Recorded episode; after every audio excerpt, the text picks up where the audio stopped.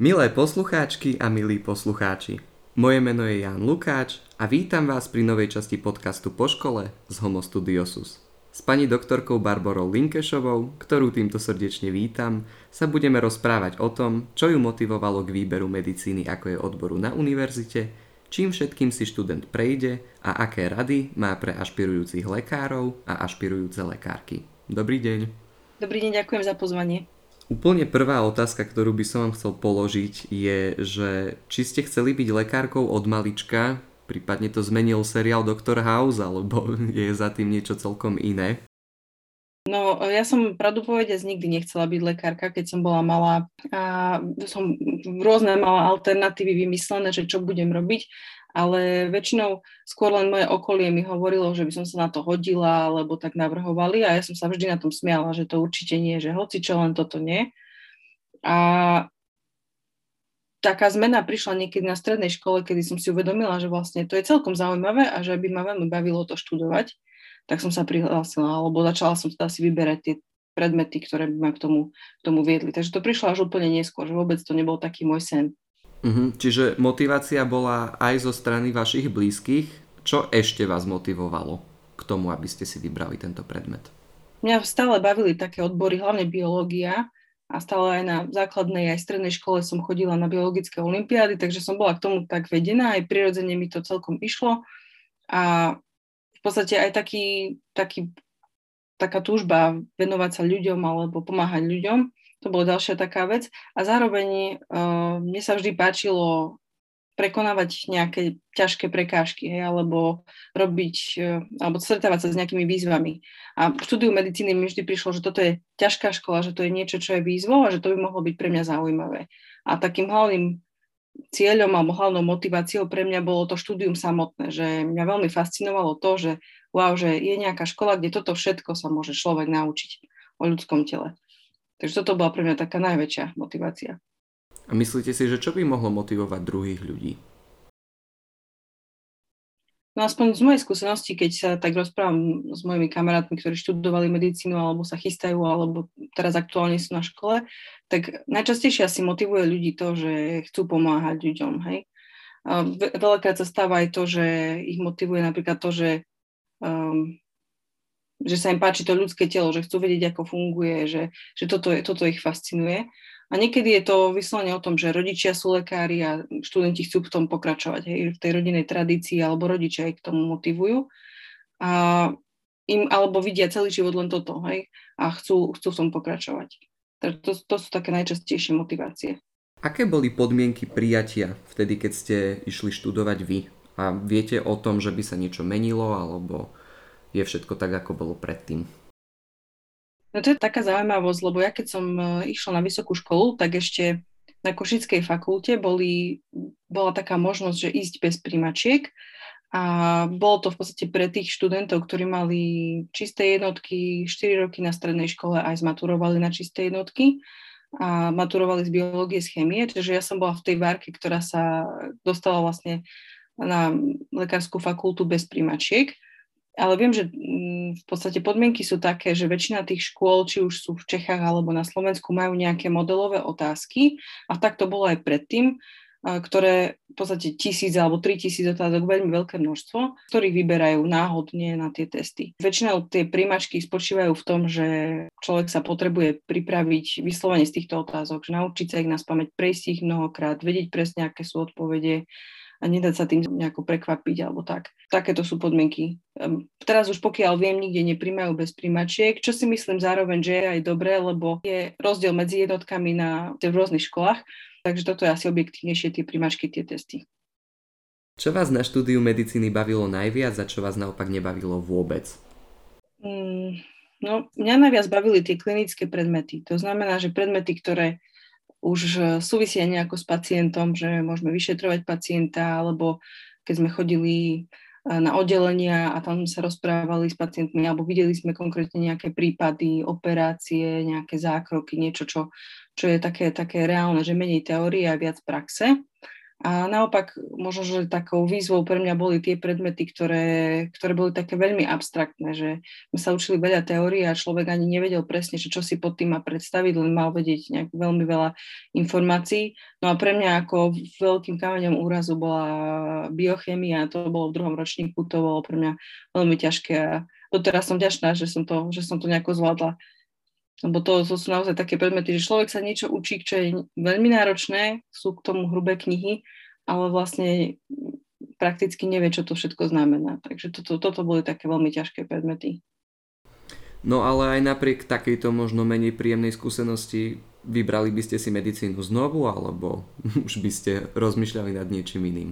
No musím povedať, že viackrát uh, som sa nad tým tak zamýšľala za uplynulé roky, že že či som si dobre vybrala a že či by nebolo treba zmeniť trošku kariéru a že či by som znova išla do toho. Ale pravda je taká, že asi by som išla znova do toho, lebo je to práca, ktorá je pekná.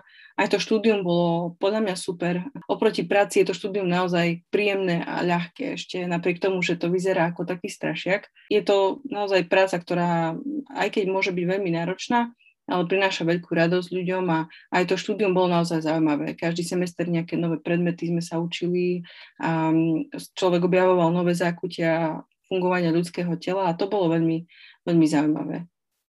Takže určite ja by som išla ešte raz. No keď spomínate, že by ste možno trochu zmenili kariéru, že ste nad tým rozmýšľali, Uh, veľmi veľa ľudí má teda spojenú medicínu práve s lekárskou praxou. Nie sú aj nejaké iné odbory, ktorým sa absolvent medicíny môže venovať po ukončení štúdia? Alebo je to iba priamo lekárstvo? Určite sú a ja som to tiež zvažovala. V podstate dá sa ísť aj takým vedeckejším smerom, že človek nemusí začať pracovať v nemocnici, vyslovene mať služby a, a zachraňovať ľudské životy priamo, ale môže ísť robiť do výskumu, do nejakého laboratória, niekde, kde priamo sa nestretáva s pacientmi, ale pracuje buď so vzorkami alebo, alebo s niečím iným, s dátami, ale jednoducho potrebujeme to lekárske vzdelanie, aby porozumel tým veciam, ktoré tam sa dejú. Čiže uh, to je tiež jedna, jedna z možností a, a ďalšia z možností určite je učenie. Jednak na vysokej škole, alebo takisto aj na stredných zdravotníckých školách potrebujú lekárov, ktorí sú odborníci a budú učiť sa zdravotné sestry, asistentov výživy, fyzioterapeutov a tak ďalej. Takže tých možností je viac.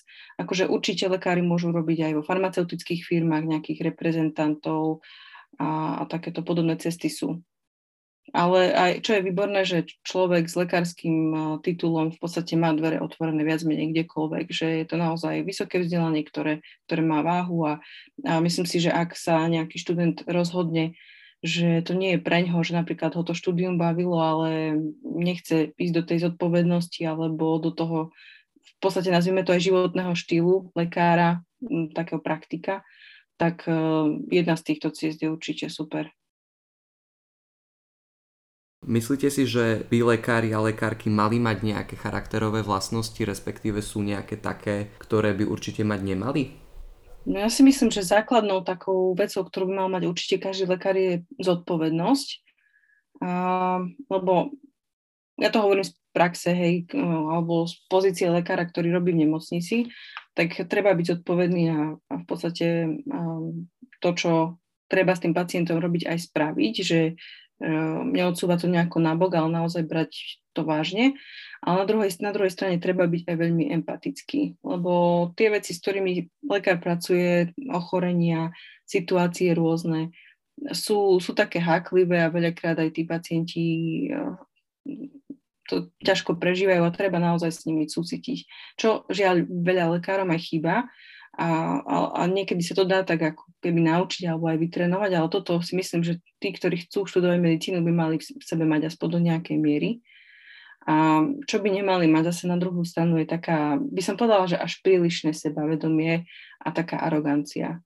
Lebo si myslím, že lekár by mal byť trošku pokorný a vždy mať takú, taký zdravý rešpekt aj pred tými ochoreniami, aj pred tým, že vlastne mm, my ako ľudia ešte stále veľa toho nevieme o tom, že čo sa odohráva v ľudskom tele, ako liečiť niektoré choroby a stále je to také, že, že ešte uh, sme nad tým nezvíťazili úplne. Takže si myslím, že taká zdravá pokora by nemala chýbať lekárovi alebo študentovi, ktorý sa púšťa do toho, že ide študovať medicínu. Ešte by som sa mohol spýtať, že na akom oddelení vlastne pôsobíte, alebo aká bola vaša cesta? No ja momentálne pracujem na oddelení vnútorného lekárstva, alebo teda na internom oddelení a robím si špecializáciu alebo atestáciu z kardiológie. Ale v podstate tá moja cesta bola presne taká, že keď som skončila školu, tak som nemala úplne jasné, zadefinované, že čo by som chcela robiť. Boli odbory skôr, ktoré som bola si 100% istá, že toto určite nie ale viac menej bolo viacero alternatív, ktoré boli pre mňa priateľné. Ale spočiatku som sa veľmi bála tej zodpovednosti, ktorá s tým ide, že ísť do nejakej nemocnice, mať tam služby, 24 ťahať a jednoducho je to náročné. Tak som sa vybrala cestou doktorandského štúdia a išla som robiť na ústav histológie, čiže v podstate práca, ktorá bola viac menej taká teoretická, pozerali sme nejaké vzorky pod mikroskopom a mojou úlohou bolo si študovať články a robiť štúdiu, ale po zo pár mesiacov som, mesiacoch som teda zistila, že toto nie je práca pre mňa, že mi chýbajú pacienti, že uh, vzorka z pacienta nestačí, že potrebujem vidieť aj tú tvár, aj sa rozprávať s ľuďmi. A tak som teda mm, zmenila tú cestu a išla som robiť na interné oddelenie. A to si myslím, že je o mnoho náročnejšie, ale je to, sa mi to páči o mnoho viac. A cítim, že, to, že mi to ide aj o, oveľa lepšie. Takže je to taká práca, v ktorej som sa našla. Myslíte si, že si lekári konkurujú vo svojom povolaní, že sa snažia nejakým spôsobom predbiehať, mať medzi sebou nejakú súťaž, alebo je to skôr o tom, že sa snažia držať spolu a možno aj teraz pri takejto náročnej situácii, akú sme v podstate prežívali a stále prežívame posledné dva roky, ťahať za jeden povraz?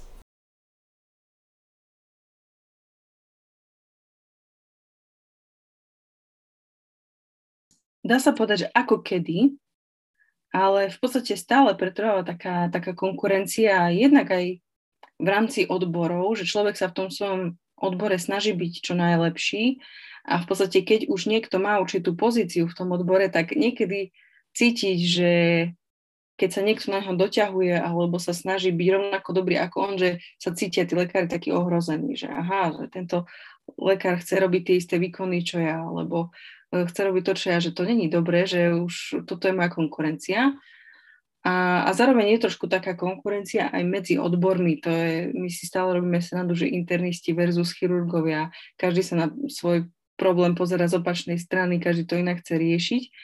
Ale v zásade vždy, keď sa dobre komunikuje, aspoň z mojej skúsenosti hovorím, že sa dá pomôcť. Keď naozaj, uh, hoci čo sa deje, tak vždy zvyťazí ten záujem o pacienta, že akokoľvek sa môžeme líšiť v názoroch, ako by sme to, ten problém, ktorý vzniká, riešili, tak e, stále, stále prídeme k nejakému konsenzu alebo k nejakému výsledku aj v rámci, v rámci odborov. Čiže um, ono by sa to dalo stále zlepšiť, ale viac menej funguje aj určitá spolupráca. Ale na druhej strane je aj určitá konkurencia, lebo si myslím, že to je aj dobré, lebo človeka to ako lekára odborne nutí rásť, stále si niečo nové študovať, aby naozaj nezaostával. To je trošku taká nevýhoda aj u nás na Slovensku, že stále sa aj hovorí v médiách, že lekárov je veľmi málo a dôsledkom toho je aj to, že tým pádom nie je taká konkurencia v rámci odborov a človek sa nemusí až tak veľmi snažiť, napríklad keď ide na nejaký pohovor, aby bol najlepší, lebo viac menej veľakrát príde na pohovor do nejakej menšej nemocnice a je tam jediný uchádzať o, o tú prácu. Konkurencia je, ale nie, nie, nie je to také neznesiteľné, ako to napríklad vidíme v niektorých eh, seriáloch alebo filmoch, kde sa naozaj bijú opozície v nemocniciach. Čiže keď to vidíme teda v seriáloch, tak to nemáme brať asi úplne vážne. Možno aj keď pozeráte nejaký seriál, že či sa niekedy pozastavíte nad tým, ako ten ktorý lekár rieši nejaký z tých zákrokov, lebo to nie je úplne podľa toho, ako by to malo byť. Že či sa v seriáloch niekedy vyskytnú aj takéto nesprávne informácie, ktoré sa potom posúvajú ďalej. Ono určite, akože málo ktorý seriál je taký, že e, naozaj vychádza z, z reality. Veľa vecí je tam nafúknutých, e, hlavne, hlavne v tých seriáloch, ktoré pochádzajú e, napríklad z Ameriky, tak tam tie postupy sú veľakrát úplne iné a v podstate aj tam veľakrát opisujú diagnózy, ktoré sú veľmi vzácne, s ktorými sa v realite nestretávame tak často, ani oni sa s tým nestretávajú tak často, ale vlastne pre ten efekt to tam musí byť použité. ale niekedy, niekedy práve, že je to sranda, lebo si poviem, že, že áno, že presne viem, o čom hovoria, že takto by sme to riešili aj my, alebo že je to také, také naozaj medicínsky správne a tá terminológia, ktorú používajú, aj tie postupy, ktoré sú. Horšie sú na tom tie naše seriály, e, slovenské, tam veľakrát je to úplne, úplne postavené na hlavu, že naozaj tí mm, diváci, ktorí to sledujú, potom prídu napríklad ku nám na urgent a úplne sú akože vykolení z toho, že úplne iné sú tie postupy a, a úplne inak to funguje a, a častokrát napríklad mňa sa pýtajú ľudia, a podľa mňa to majú teda zo seriálov, keď poviem, že si robím atestáciu z kardiológie, tak prvá otázka je, že a už aj operuješ? A pritom potom musím vysvetľovať, že, že to nie je tak, že všetci lekári operujú, že, že to je len vo filmoch niekedy a tak, že je tam veľa tých nepresností, ktoré sú viac menej pre ten dramatický efekt. Takže určite diváci, keď to sledujú, alebo aj potenciálni budúci medici, tak to musia brať tak s rezervou, lebo veľa vecí možno, že bude v praxi úplne inak, tak aby neboli prekvapení potom nepríjemne. Mimo všetkého mi napadla otázka, či máte aj nejakú takú milú alebo vtipnú príhodu vlastne z vašej práce, lebo myslím si, že možno, že niekedy aj toto vie ľudí presvedčiť, aby, aby sa rozhodli pre nejaký odbor. No, tých príhod je veľmi veľa, ale e, veľakrát nám na oddelení sa stáva napríklad to, že e, pacienti, ktorí fajčia, nás sa snažia presvedčiť, že nefajčia. Napríklad si pamätám na jedného pacienta, ktorý bol u nás s nejakými ťažkosťami s dýchaním a my sme vedeli, že to vzniká proste na podklade fajčenia a ten pacient mal aj také znaky toho, že fajčí, že mal žlté fúzy, žlté prsty a e, to je taký typický znak toho, že pacient fajčí. A raz sme tak boli na vizite a popočúvali pacienta a primár sa ho pýta, že no a vy fajčíte? Nie, nie, ja nefajčím, presvedčal nás pacient, že ňom nefajčí. A primár sa ho pýta, že no a potom z čoho máte také, také žlté fúzy? To ja mám tak od narodenia. Takže oni nás niekedy tak presvedčajú o tom, že, že nefajčia, aj keď fajčia, my dobre vieme. Mňa by ešte zaujímalo, že čo by ste teda tak na záver povedali záujemcom o štúdium, nejaké také rady, ktoré by ste možno poskytli, na čo by nemali zabúdať alebo na čo by sa mali určite pripraviť? Ja by som určite poradila, aby eh, si to naozaj dobre rozmysleli, že či toto je eh, cesta pre nich, že či si to vedia predstaviť aj tú prácu, ktorá za tým je a že či sú ochotní teda obetovať 6 rokov eh, života na to, aby študovali práve medicínu. Ale na, a na druhej strane, ak sú si istí, že to, že to chcú študovať, ale ich odrádza povedzme náročnosť toho štúdia alebo dĺžka, nech sa nenechajú odradiť. Lebo tá práca môže byť veľmi pekná a škoda by bolo to zahodiť len kvôli tomu, že sa boja niečoho. Určite, keď si už vyberú nejakú školu, tak by som radila, aby sa sústredili mm, na nejakú konkrétnu fakultu, kam sa chcú pripraviť, lebo tie skúšky sú naozaj náročné a je tam veľmi veľa otázok a viac menej každá fakulta má nejaké svoje modelové otázky a keď každá ponúka 3000 otázok, tak je to veľmi ťažké sa naučiť e, dôkladne alebo pripraviť dôkladne na 4 rôzne fakulty. Takže vybrať si naozaj tú fakultu, ktorá je favorit a tam na to sa sústrediť a tým pádom majú väčšiu šancu na úspech. A naozaj už čo sa týka toho samotného štúdia, nech, sa, nech to nevzdávajú. Ono to, akokoľvek ťažké sa to zdá, človek to dokáže zvládnuť a nie je to až také strašné, ako to možno na prvý pohľad vyzerá, takže určite nech sa nechajú odradiť. Pani doktorke Linkešovej veľmi pekne ďakujem za jej čas. Milí poslucháči, dúfam, že ste sa dozvedeli niečo nové a že sa vám podcast páčil.